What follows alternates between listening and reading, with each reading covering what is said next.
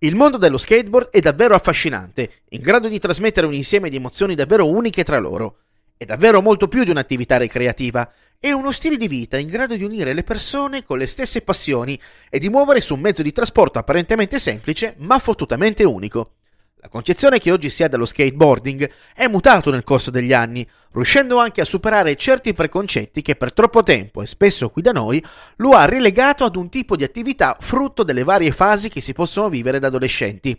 Chi la praticava era visto con diffidenza e considerato una sorta di teppista, una scheggia impazzita pronta ad esplodere all'interno di una società che si fidava molto di più di ordinati tagli di capelli d'ordinanza, colletti di camicie inamidati e 24 ore portati in giro con veemente fierezza. Da allora, per fortuna, molto è cambiato e se lo skateboard è diventato ad essere considerato disciplina olimpica a partire dalle prossime edizioni dei Giochi Olimpici, è frutto di un lungo e meticoloso lavoro fatto da diverse figure che hanno diffuso questa disciplina nel mondo, quella di Tony Hawk su tutte. Ma prima di tutto questo, prima che Tony Hawk diventasse la moderna divinità mondiale dello skateboard, c'è stato un gruppo di ragazzi geniali che ha cambiato per sempre il modo di fare skate e di intenderlo. Si tratta dei leggendari Z-Boys, un gruppo di 15 giovani surfisti che nella California tra la fine degli anni 60 e l'inizio dei 70 cavalcarono le onde in zone in cui questa pratica era vietata. Un negozio della zona di tavole da surf, il Jeff O. e Zephyr Shop, fondato dall'imprenditore Skip Engblom,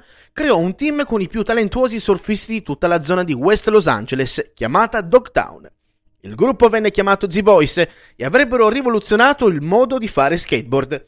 Molti di loro sono diventati skater professionisti, come Stacy Peralta, fondatore della squadra Powell Peralta's Bomb Brigade, dalla quale sono emersi skater del calibro di Rodney Mullen e Tony Hawk, il selvaggio Jay Adams e il leggendario Tony Alba. Gli Easy Boys si distinsero rispetto a tutto ciò che finora si era visto nel mondo dello skate. Mentre le altre squadre durante le competizioni e i campionati erano intenti a fare le verticali sulle mani sopra le loro tavole, questi ragazzacci surfisti applicarono allo skateboard ciò che avevano finora utilizzato tra le onde, cavalcando le loro tavole da surf. Avevano uno stile selvaggio, unico e completamente rivoluzionario, che ha accantonato definitivamente la compostezza che aveva contraddistinto fino ad allora ogni evoluzione. Il mondo non era ancora pronto per quello stile, che sarebbe diventato rivoluzionario in pochi anni.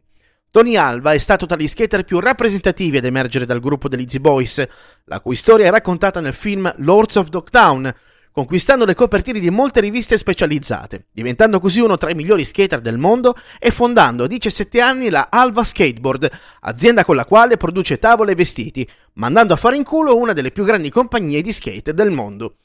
Tony Alva, insieme agli altri Z-Boys, ha introdotto e diffuso l'uso di skateare in piscine vuote, diventata in seguito pratica comune. Ogni sessione che lo vedeva coinvolto era un modo di mettere in pratica quello stile di surf appreso alle Hawaii, perfezionando trick e creandone di nuovi che hanno gettato le basi per lo sviluppo della moderna concezione di skateboard. Alva è considerato il primo skateboarder della storia a chiudere con successo un frontside air, evoluzione che consiste nel sorvolare con lo skate il bordo di una piscina o di una rampa. Oggigiorno è pressoché comune vedere durante una sessione di skateboard persone che riescono ad avere lo stesso stile che ha contraddistinto Tony Alva e gli altri Z-Boys, i quali hanno tracciato una strada poi intrapresa anche da Tony Hawk e da Rodney Mullen, i quali sono riusciti a portare quella rivoluzione e ampliarla fino ai giorni nostri.